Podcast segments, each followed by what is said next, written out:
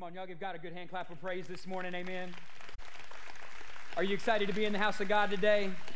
Amen. Open up your Bibles to the Gospel of John, chapter number four the Gospel of John, chapter number four. And we have some TWBC Connect team members that are going to be handing out some uh, these cards to you that we're going to use uh, partly way through the message. And so as they're handing those out here in the, the next few minutes, take a stack of these and just hold on to them. And I'll give you instructions on those shortly as we get into the message of John, chapter number four. And hey, as we're celebrating this morning all that God is doing, man, we love doing kingdom stuff at TWBC. And uh, this church has had the awesome opportunity to help coach and train other churches and their staff members. And so we've had some awesome opportunities. I want to highlight four churches. There's a church in Terrell this morning that is doing an awesome, awesome uh, service, and they're having a chair celebration, and they're doubling the size of the chairs in their auditorium because they're experiencing so much growth as we've been pouring into them as a church. So, can we give God a hand clap of praise on that? Man, that's awesome.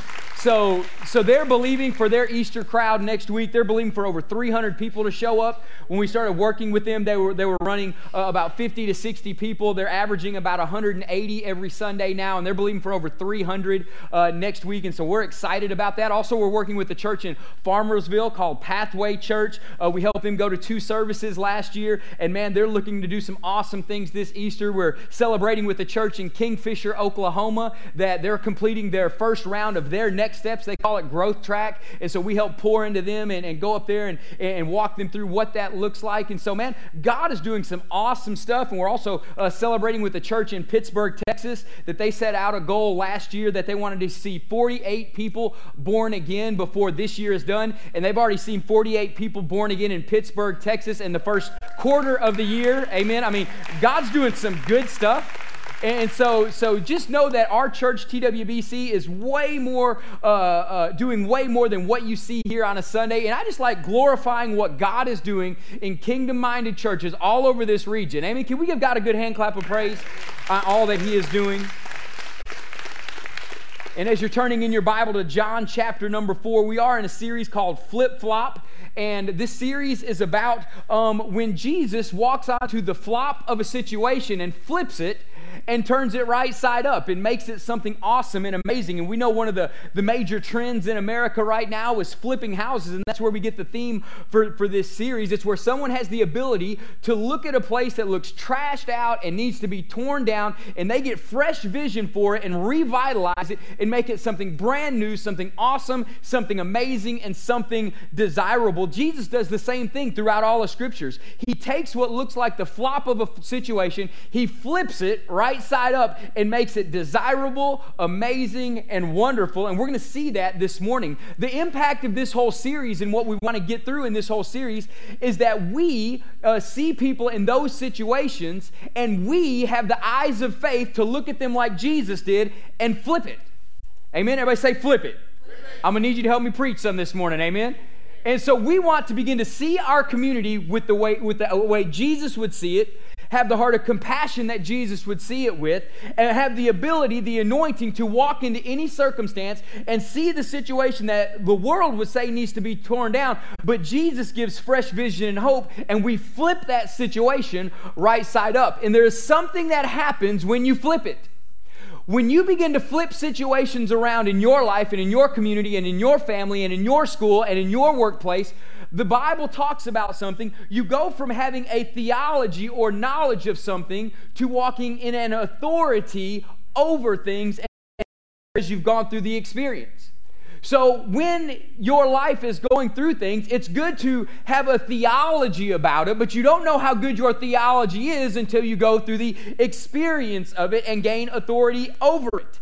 Jesus is going to encounter a situation like that here in John chapter number four. And this is one of my favorite passages in, in all, the, all the scriptures that Jesus flips it because it, it gives this scenario that you are never too far gone.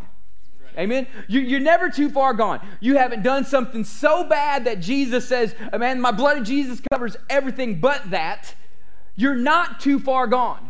You haven't messed up so much that Jesus can't reach in to your destitute situation, touch it with his almighty power, flip it right side up, and even use the worst of the worst to bring about the best in a whole city. Amen? Amen. And so, some of you who have given up on your life, who have given up on what God has called you to do because of your past, I'm telling you, Jesus isn't looking at your past, He's seeing you from His standpoint and looking at your future. Amen?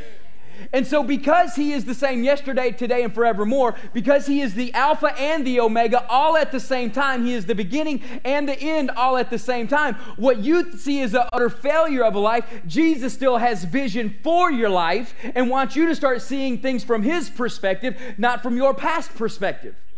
See, sometimes we spend too much time in our past that we never get past our past to get to where God sees us in the future us of tomorrow of who He's called us to be. And I want to encourage you if you are always looking at your past, you're never going to get past your past. There's a reason Jesus there's a reason God closed the Red Sea behind the Israelites when they got out of Egypt. He wanted to separate them from their past. Some of you, if you don't allow God to separate you from your past, you'll never step into what He's called you. And if in your life you have not been separated from your past, the Bible says when you got born again, the old things have passed away. Behold, something brand new has come. If you don't grab onto what's new, you'll gravitate back to what you know, and that's the past. Come on, that's speaking to somebody this morning.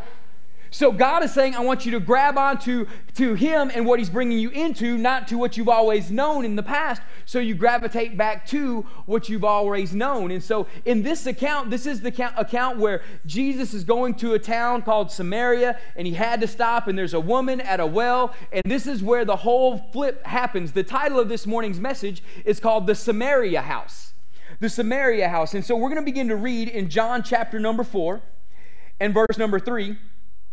And it says this He left Judea and departed again for Galilee, and he had to pass through Samaria. Everybody say he had to. Everybody say he had to. Listen, he didn't desire to.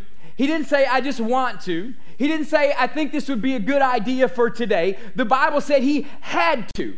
Some of you don't understand why you had to go through something, but if you didn't go through that something that you had to go through, you wouldn't end up with authority over it because you wouldn't have gone through the experience of it. See, some of you are missing out in life because you, you, you're shying away from the had tos. And if you don't go through the had tos, you'll never get authority of experience walking into something. So many of us, we want to take the easy way out, the convenient way out, the route that's most desirable to us. But if we only take the route that's most desirable uh, to us and go, don't go through the had to places, if we don't go through the had to places, we won't encounter the anointing that can come up on us through the adversity that we're going through to get us to the place where we're called to be. And so Jesus tells his disciples, hey, we're in a place of Judea down here we're headed to a place of Galilee up here, and there's a city in the middle called Samaria, uh, Samaria and we have to pass through it. It's in the had tos that the anointing comes. And if you don't work out your faith intentionally, your faith will get worked out for you. Come on, somebody. See, see, a lot of believers don't intentionally work out their faith. You don't intentionally take steps of faith because it's uncomfortable to take steps of faith. And if you take a step of faith, it's causing adversity against your comfort zone of your flesh. And if we don't intentionally take steps of faith and intentionally work out our faith, our faith will get worked out for us because we'll go from crisis to crisis and we'll have a crisis faith lifestyle. And crisis faith only gets you rescued results. And so many believers live from rescue to rescue to rescue to rescue that we never intentionally work out our faith. Therefore, our faith gets worked out for us in ways we don't like. So I'm telling you to flip it. Everybody say, flip it. Intentionally work out your faith this week. I want you to take these cards. We'll address them here in a moment. Work out your faith. Write your name and phone number on the back and invite somebody to church. Begin to make yourself uncomfortable so when uncomfortable hits, you'll know what uncomfortable is like. See, a lot of you are uncomfortable in uncomfortable situations because you've never felt uncomfortable before. But if you'll intentionally work out your faith and step forward by your faith, you'll understand what adversity is. So when adversity hits, you'll be like, what? This is just a walk of faith. Oh, come on, somebody. That's better than y'all are. That's good. Why do I say do this? Because if you only live with rescued faith, or, or, or, if you only live in crisis faith, you're only going to get rescued results, which means you're only abiding in this area of theology and knowledge that has no effect. But when you begin to intentionally work out your faith, you had to go through some place. You put yourself into a place where you begin to walk in an authority over a situation that you come in contact with. And so I want to encourage you. This is why I do st- stuff in my life that people would call, say, Joel, that's crazy. Why would you even do that? Because I'm challenging, I'm working out my faith. The Bible says it like this work out your salvation. It doesn't say work for it. Jesus already did that, but it says you got to work it out. I had somebody tell me this morning, Joel, I'm just allergic to working out, right? Well, hey, let's get unallergic to our spiritual workouts. Amen. Hallelujah. Physically, do whatever you want to. Just remember this dwells in you. So take care of it. We're, that's your own business. But I'm telling you, with faith, as you're coming to TWBC, this becomes part of my business. I want you to work out your faith. I want you to put yourself in situations where you want to go lay hands on somebody and pray for them. Y'all, I ain't even through the intro yet. Here we go. But we got to get this in the church. When you walk into the office tomorrow, pick out the three people you're going to intentionally pray for out loud with them in your workplace before you go home. Put it on your to do list. Work out your faith. Amen. Hallelujah. Praise the Lord. God, we're going for it today. I'm telling you. It may just be me and you in the end, and we'll figure out how to fill this place up four, four times next week for Easter, but we're going for it today. Work it out, man. I'm telling you. Jesus had to go through Samaria. He was going to bring his disciples to a new place of authority by showing them a had to route rather than a desired route. And I'll get to the routes here in just a second. So, so verse number four. And he had to pass through Samaria. So he came to a town of Samaria called Sychar, near the field that Jacob had given to his son Joseph. Jacob's well was there. So Jesus, wearied as he was from his journey, it's okay to take a break from time to time. Jesus, wearied as he was from his journey, was sitting beside the well, and it was about about the sixth hour. It was about noon that day. A woman from Samaria came to draw water, and Jesus said to her, Give me a drink. For the disciples had gone away into the city to buy food, and the Samaritan woman said to him, How is it that you, a Jew, ask for a drink from me, a woman of Samaria? For Jews have no dealings with Samaritans. Jesus said to her, or Jesus answered her, If you knew the gift of God, and who you, Give me a drink. You would have asked him, and he would have given you living water. And the woman said to him, Sir, you have nothing to draw water with, and the well is deep. Where do you get that living water? Are you greater than our father Jacob? He gave us this well and drank from it himself, as did his sons and their livestock. Jesus said to her, Everyone who drinks of this water will be thirsty again, but whoever drinks of the water that I will give him will never be thirsty again. The water that I will give him will become in him a spring of water welling up to eternal life. Everybody give God a hand clap of praise this morning. Amen.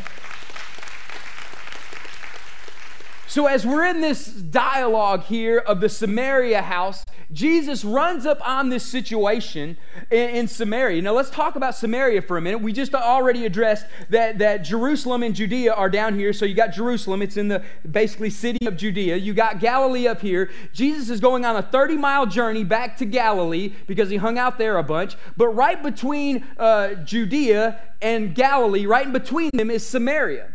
Now, with that, the, the Jews were so. Uh, they hated the Samaritans so much, when they would get up to about Samaria, they would go a day's journey around the city and add a whole day to their travel so they didn't have to go through the city. They would take literally an extra day's journey to go around Samaria because they hated the people so much, rather than go through Samaria because there was such warring between the Samaritans and the Jews. And so when Jesus said, I had to go through Samaria, I'm sure all 12 of his disciples are looking at him like, Are you crazy? We're not going through there. We don't belong there. We don't like them. They don't like us. Sounds a lot like America today. We're going to take the long way around. Come on, somebody. We don't want to confront the issues. We'll take an extra day's journey to get to where we got to go as long as we ain't got to deal with the problems. Jesus said, oh, I'm going to go camp out right in the middle of the problem. Work out your faith. He's trying to get you to an authority to have authority over something. It's not in the pleasant times do you gain authority over something, it's in the controversy, it's in the challenge, it's in the struggle, it's in the fight, it's in the challenge of it.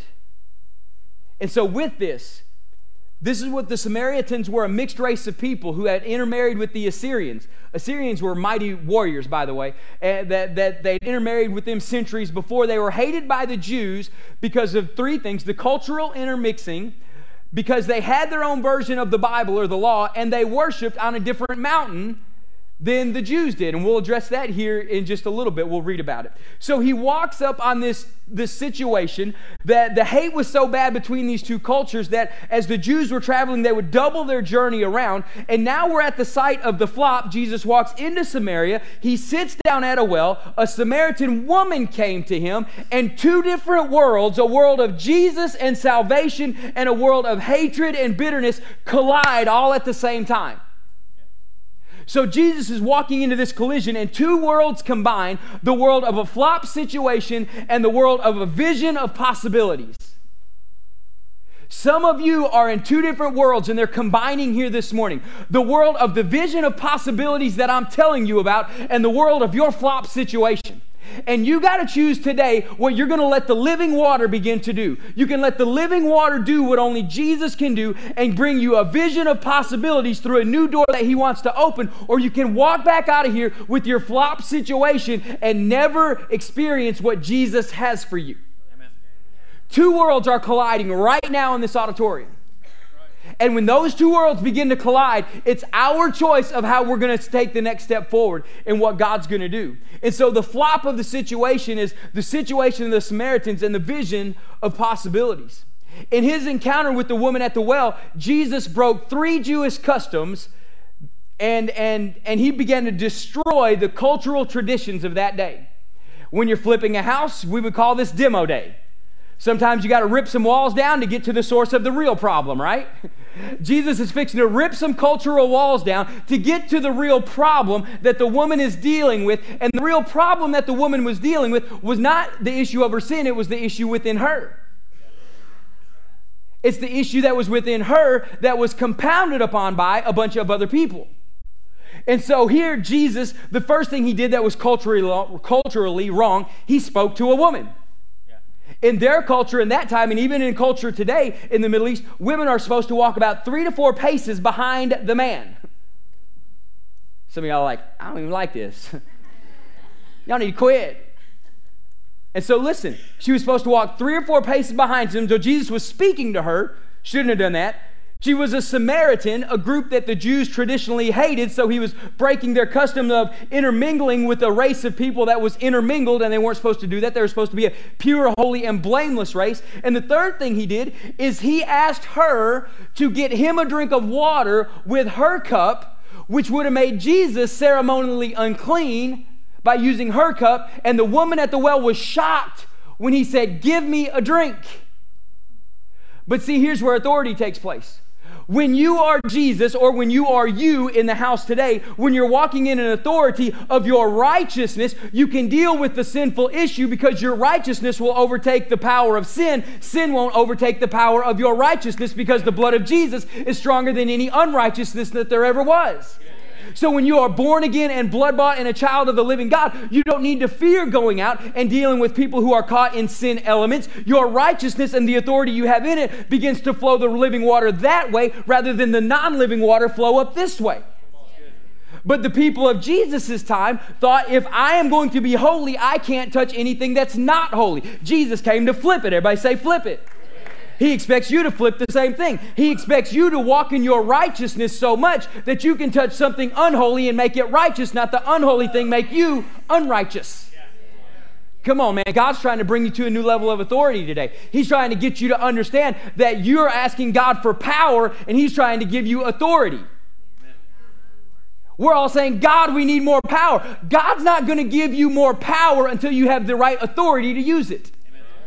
It would be like me giving my keys to my 10 year old son and giving him the power to drive my truck when he doesn't have the license or the authority to do it. Many of you are crying out for power, and God's trying to bring you to a had to place to give you some authority because when He gives you the authority, the power is already accessible to you. Come on, man, that's good. He's trying to bring you to a place of authority. So when He gets you to a place of authority, the power is accessible to you so you can change the world you live in. But authority comes with a cost, authority comes with a price. Authority comes with a had to and a going through many times. So, Jesus is wanting to bring you to a place of authority so you can use his power to change the world. A lot of people want to bypass the authority step and just get the power, but I'm telling you, you're not going to get the power until you get the license or the authority. The reason all officers carry a badge is because that's their authority and it gives them the power to pull the weapon. Come on. If he doesn't have a badge to show the authority, you may not want to trust how he's going to use the power. Some of you people don't trust how you use the power of God in your life because they haven't seen you walk through authority. Hallelujah. We'll get, maybe I don't need to jump, so uh, we're good. See, see we're, we're asking for power, but God says, I need you to a place of authority so people will trust you with the power. You know, if, if this building was on fire, who would you want to rescue you, me or some of the amazing first responders that we have in here? I'm hoping you'll choose first responders. I'm just going to give you the answer. Why? Because they got an authority that I don't have.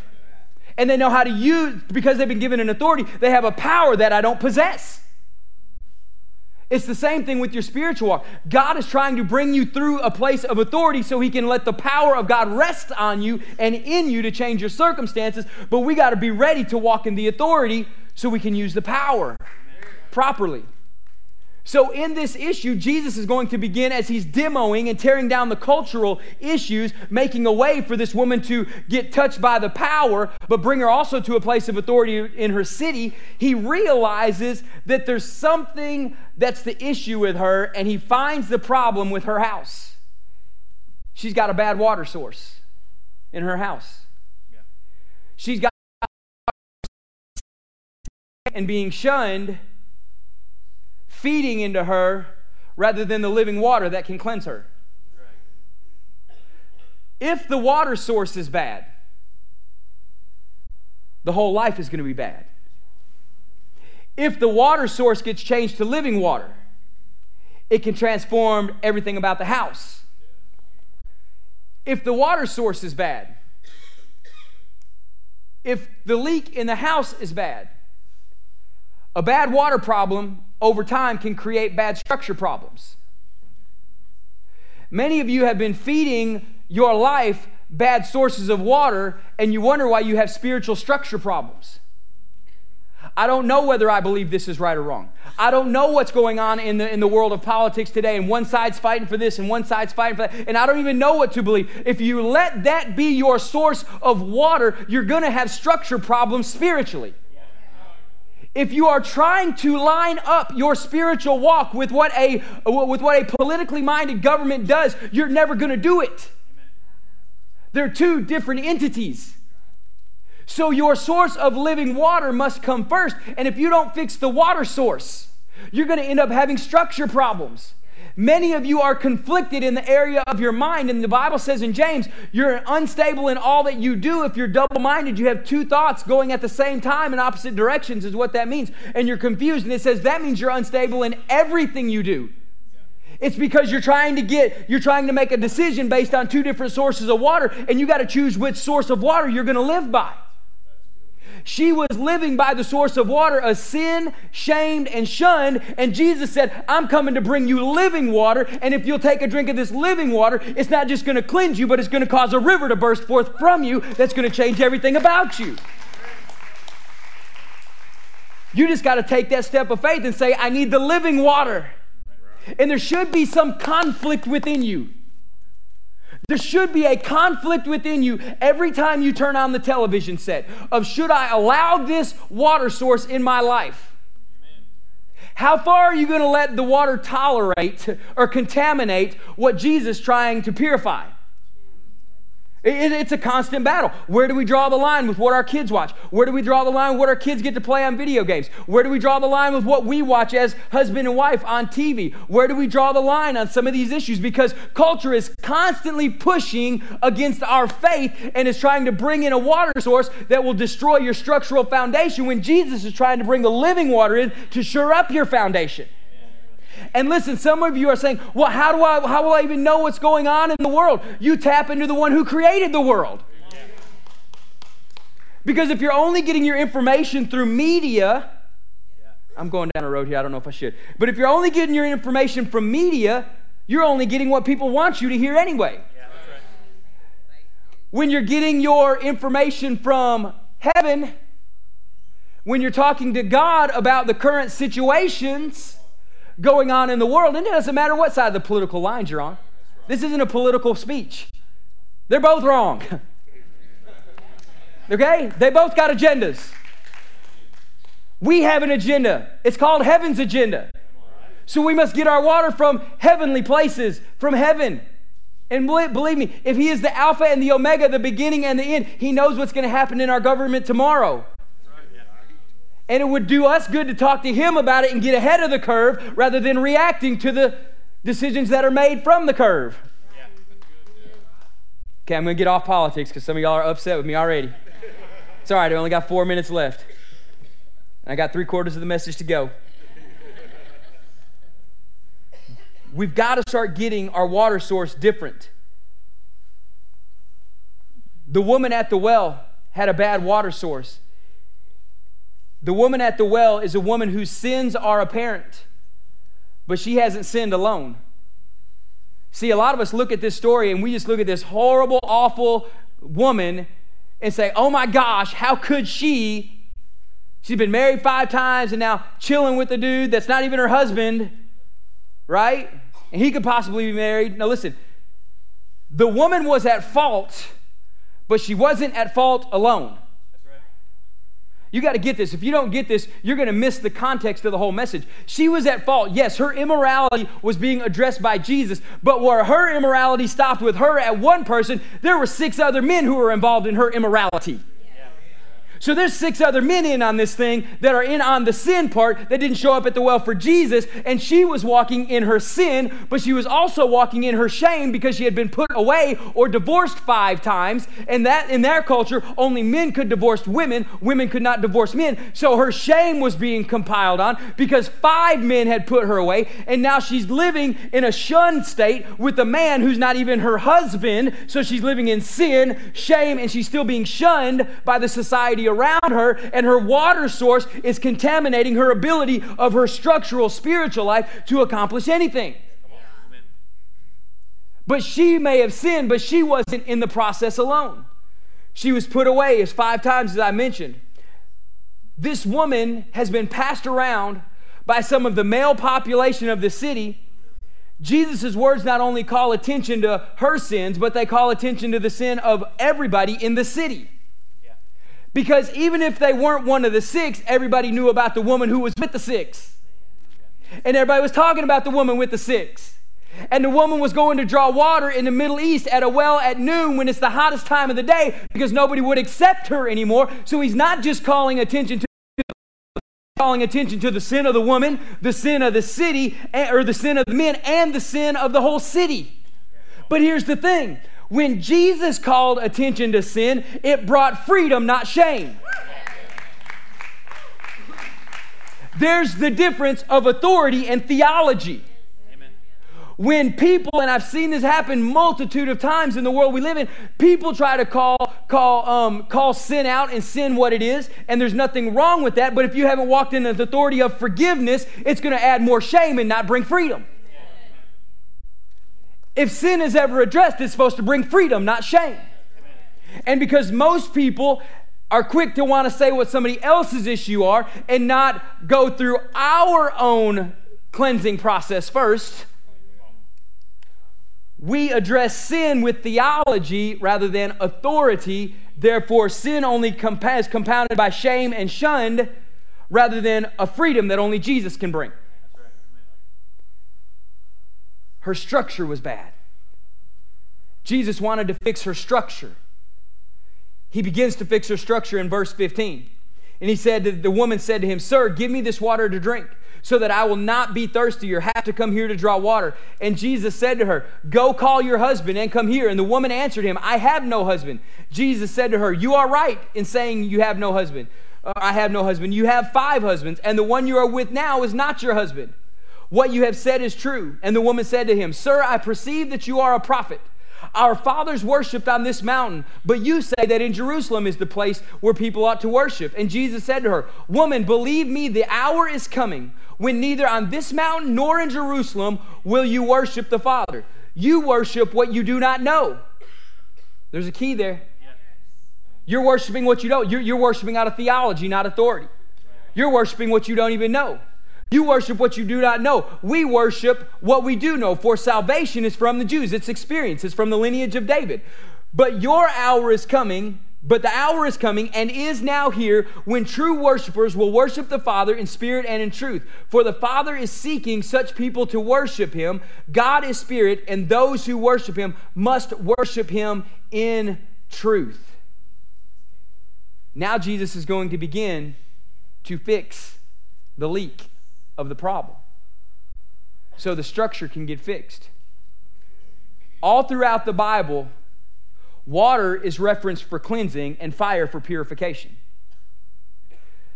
Jesus met her at the well where there was water. He declared to her, I am the living water. I am the living cleansing, is what he was saying. See, a lot of times in our world that we live in today, and I'm guilty of it as anybody, if a house is all torn down and dilapidated and looks horrible, I'm all about bringing a match to it and burning it down rather than cleaning it up. And it's no different with, uh, with, with people spiritually. When people are beaten and run down and the world shunned them and, and they're full of shame and they're walking in sin, we're all about bring them to the fire and let's purify them with fire. And Jesus said, no, they need cleansing of the water, not the purifying of the fire. Come on, man it'll change the way you look. If we're going to change our city, we got to see it the way Jesus sees it. We got to feel it the way Jesus feels it. We got to have the compassion that Jesus had. And if this woman came to him and he said she needs the cleansing living water of me rather than the purification of fire that I possess, he possessed it. He could have called it. And he said, You need water, not fire. He's beginning to fix the leak. Who in your life have you brought fire to that you should have brought water to? Who in your workplace have we looked at with judgmental eyes and complained about the way they act or their irritating personality or whoever they are? And we should have brought water to them, but instead we're bringing fire to it in the form of gossip, which then becomes unauthorized, unholy fire. Come on, somebody. I'm going to stay off gossip just for a minute. I'm just going to stay away from it. Some of y'all just need to quit it and what you think is casual conversation about somebody is gossiping. And you may just be venting, but you're gossiping. So quit. You're bringing fire to something that's unauthorized from God when we should be bringing water to something. Whenever you're going to complain about someone, whenever you're going to complain about someone to somebody else who's not that person, you are now obligated to bring water to that person, not fire. If I'm gonna, if I'm gonna complain about Mark, but I'm gonna do it to Jason, there should be a check in my spirit that says if I'm about to say something about, about Mark to Jason, I need to bring Mark some water, not Jason fire. Do, do we get this? This isn't popular in church today. We, we don't like this in church today because we would rather gossip about them and say we're going to pray for them. And well, we're just talking about our prayer requests. No, you're not if I'm going to talk about Mark to Jason, rather than bringing fire to Jason, I need to bring water of cleansing to Mark. And that means I need to go to him and say, Mark, how can I be there in your life for you right now? I'm not addressing his sin issue. I'm not addressing the issue of his irritant with me. I'm not addressing how if he gets on my nerve or not. What I'm saying is Jesus had a multitude of things he could have addressed, and he said, I'm going to tell you what you need, and that's living water, not all the problems you have, because she already knew about them. Need me to tell him all his problems. Mark knows all his problems. He needs me to tell him the solution. And that's the cleansing water of Jesus Christ. Water throughout the scriptures, and I, I download the notes to this. They're on the app, they're on the website. I don't have time to go into it. But water is always used for cleansing. The Bible says this in Exodus 30. When you go into the tent of meeting, this is when the priest would go before God, they shall come near the altar to minister and offer burnt offerings to the Lord. They shall wash with water so they won't die. They shall wash their hands and their feet so they do not die. He says, Do this so you do not die twice in the same verse. Listen, when the flood came on the earth with Noah and the ark, that was a cleansing, the Bible says. The waters of separation in Leviticus of the ashes of the red heifer, heifers for a cleansing. The Bible says in Ephesians, and there's like 10 more listed. You got to go read them. I don't have time to read them. Ephesians 5.26 says this, to make her, the bride of Christ, holy, cleansing her by washing her with the water through the word and to present her to himself as a radiant church without stain or wrinkle or any other blemish, but holy and blameless before God. So, my job as a minister of the new covenant, your job as a minister of the new covenant, if you're born again, you are a minister of the new covenant. My job as a minister of the new covenant is to bring water to the people of God to make them holy, spotless, and blameless, to present them, all of us, before God one day as the church. If the church would focus on cleaning each other rather than burning each other, we'd be a lot better off.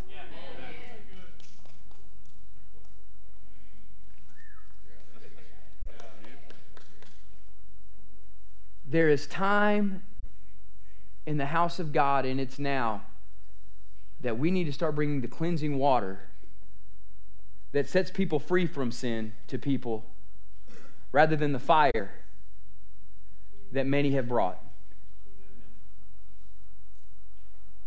First service didn't get all that. Here's where the flip happens the water for the Jews was a symbol of God the living water. So when Jesus said, I am the living water, he said, I am the living, cleansing God. I am the living, cleansing God. And the woman said in verse, 20, verse 25, the woman said to him, I know that the Messiah is coming, he who is called Christ. When he comes, he will tell us all things. Jesus said to her, I who speak to you am he.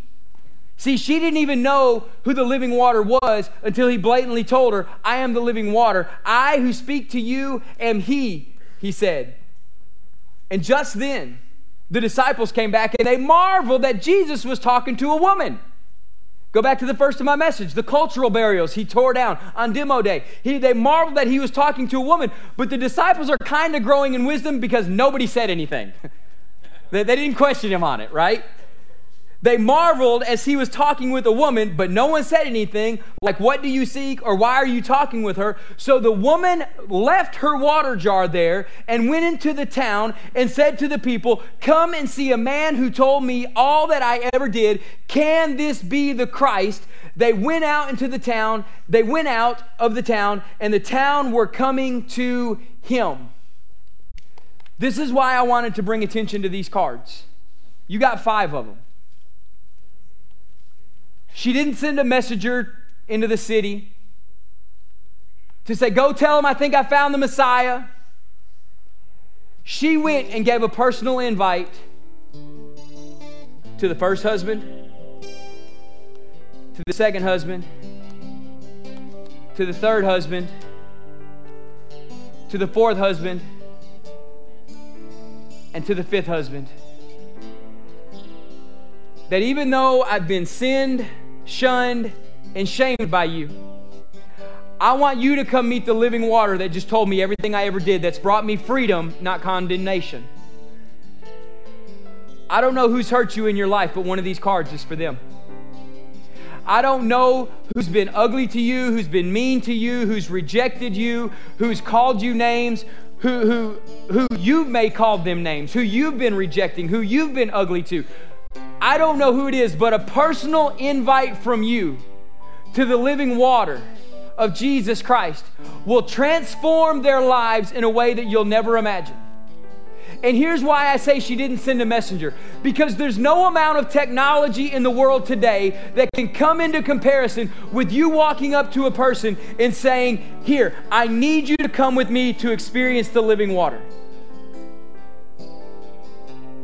There's no amount of text messages. There's no amount of great videos we can produce as a church. There's no amount of paid advertising that we can do on an electronic billboard or on a regular billboard. There's no amount of Facebook posts we can do. There's no amount of tweets we can send out that will ever compare to you walking up to somebody and saying this, saying, I want to give you a personal invite to come.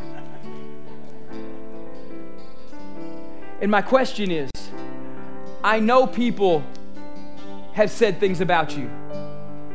I know people have shunned you. I know people have shamed you. But what you're getting this morning is freedom from the sin, the shunned, and the shamed to go tell other people out there, I've got a place for you to belong. And it'll pull you out of sin. It'll pull you out of being shunned. It'll pull you out of the shame of life that you're in. Would you please come? And I'll come to whatever service you want to come to.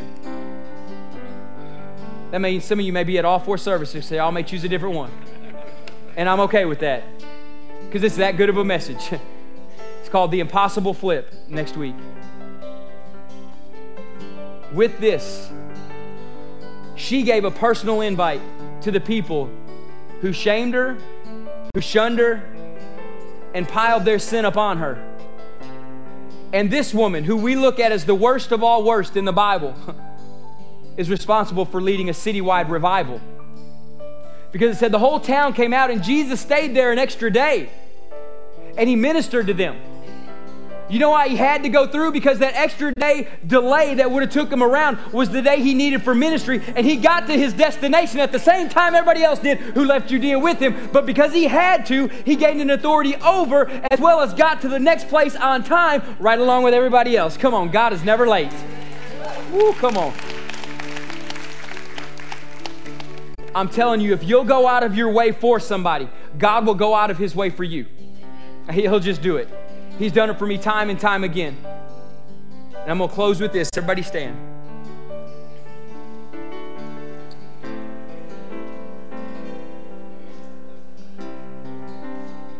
The woman is symbolic of many of us here in the room today. We have a knowledge of religion, but it's been a long time since we've had living water. In just a minute, there's people all around this auditorium who want to pray with you and bring you living water. Many of us in this room have been passed out and we've been put away from one sin to another, not realizing that we are the ones who are thirsty. The woman who was sinned on, shamed on, and shunned on realized she was the one who was thirsty. And when her need got quenched, it quenched everybody else's in the city. Come on, man. So it starts with you. I'm not worried about who you're going to witness to tomorrow with these five cards. I'm concerned are you getting your thirst quenched today? Because all of us need Jesus this morning. Your pastor needs Jesus this morning. And the funny thing is, the closer I get to God, the closer I get in my relationship with Jesus, the closer I walk with the Holy Spirit, the more I realize I need Jesus every day, the more it's not the other way around. A lot of people think the closer I get to God, the less I'll need Jesus. No, the closer I get to God, the more I realize how much I need Him in my life. I need Him. Every hour I need Him. I love that old hymn song. I need Thee. Every hour I need Thee. Come into my life, Lord Jesus, today. I need Him. Church, I need Him. I can't do it without Him. I don't want to do it without Him. We've been so deceived, and this is all of us in the room, we've been so deceived about what forgiveness and cleansing is that we would rather go around in our shamefulness. When she was trying to avoid everyone because of her sin and shame, she met the only one. I'm telling you, forgiveness is a beautiful thing. And true forgiveness will set you free. And this is what I pray. I pray this before I get up here on Sunday mornings. Father, I receive ultimate forgiveness again. Jesus, I receive it because your blood paid for it. I want to walk up on that platform and I want to be forgiven, cleansed, washed in the blood of the Lamb so the words that come forth are pure and holy. Jesus, I receive forgiveness and freedom that comes with it. We need forgiveness. And many of us have been deceived about what forgiveness is. It's not bringing more shame, it's removing the shame because it's covering it in His blood. She left what she came for, the physical water, because she got more than she ever bargained for, the living water. I want you to get more than you'll ever bargain for today, and that's the living water. So I got two questions as we close. First one is this How do you see yourself today, right now? If it's anything less than cleansed with the water of the living water of Jesus Christ, you need to go pray with somebody and just receive it together. Receive the cleansing power of God. If you see it any less than that, well, I got this issue, go get living water. Well, I'm struggling with this, go get living water. Well, I, I, I think this may be wrong. Go get, if you even think it's close to being wrong, go get living water. It's not going to hurt anything. It's kind of like washing your hands and then putting antibacterial on it. It's not going to hurt anything to get some extra cleansing. And then, how will you see others around you tomorrow? If you've never met Jesus Christ, you are the one who the world has piled sin, shame, and shunned you. And today I want to introduce you to the living water, the gospel of Jesus Christ. If you don't know Jesus as Lord and Savior, one of these members around the auditorium wants to pray with you. How do you see yourself?